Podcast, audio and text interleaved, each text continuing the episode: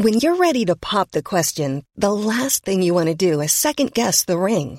At Bluenile.com, you can design a one of a kind ring with the ease and convenience of shopping online. Choose your diamond and setting. When you find the one, you'll get it delivered right to your door. Go to Bluenile.com and use promo code LISTEN to get $50 off your purchase of $500 or more. That's code LISTEN at Bluenile.com for $50 off your purchase. Bluenile.com code LISTEN. Question of the Week from the Naked Scientists. Hello and welcome to Question of the Week from the Naked Scientists with me, Diana O'Carroll, for some freewheeling action. My name's Jennifer and I'm from Chicago. My bicycling club has been having a debate. All other things being equal, who goes downhill faster, a fat bicyclist or a skinny bicyclist? Will that extra slice of cake get me to work faster? Let's see what our expert has to say. My name's Josh Darling, and I'm a lecturer in mechanical engineering from the University of Bath. And the question was, how quickly would a fat person or a thin person cycle down a hill? And that's a tricky one, and it's been thought about for a long time, really, because Aristotle was the first bloke that thought about objects falling due to gravity. And at that time, he decided that heavy objects fell more quickly than light objects. Now, later on, people like Newton decided that uh, with gravity, objects fall at the same rate. But strictly speaking, that's only true if you're in a vacuum. And of course, on a bike, you're far from it.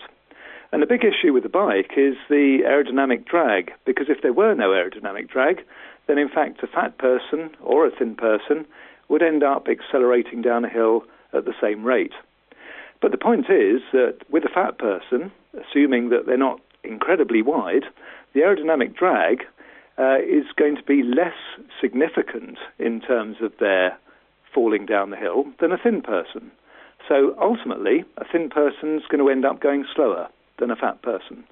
So if you're in a race, then you want to minimize that aerodynamic drag. And of course, the downside to being fat is that there's always going to be a hill on the other side of the downhill, meaning that you've got to put a lot of work in to get up the other side. So there's always a catch. Although, as Reuben Walsh noted, a fat cyclist will suffer more air resistance than a thin cyclist, making the weightier individual move more slowly.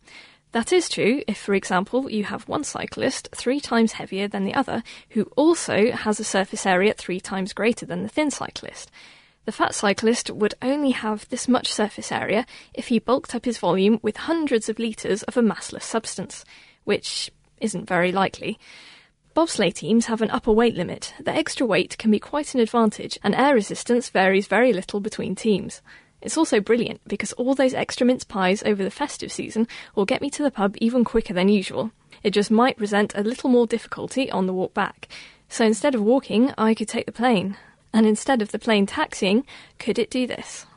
Hi, my name's Kian from uh, Sydney, Australia, and the, the situation I've got is uh, there's a plane that's standing on a runway that can move kind of like a, a really large treadmill. The plane moves in one direction while the treadmill moves in the opposite direction. The treadmill has some sort of control system that tracks the plane speed and tunes the speed of the treadmill to be exactly the same but in the opposite direction. Uh, so the question is, can the plane take off? After that, we'll be sticking with the flying theme and investigating how one might recycle air.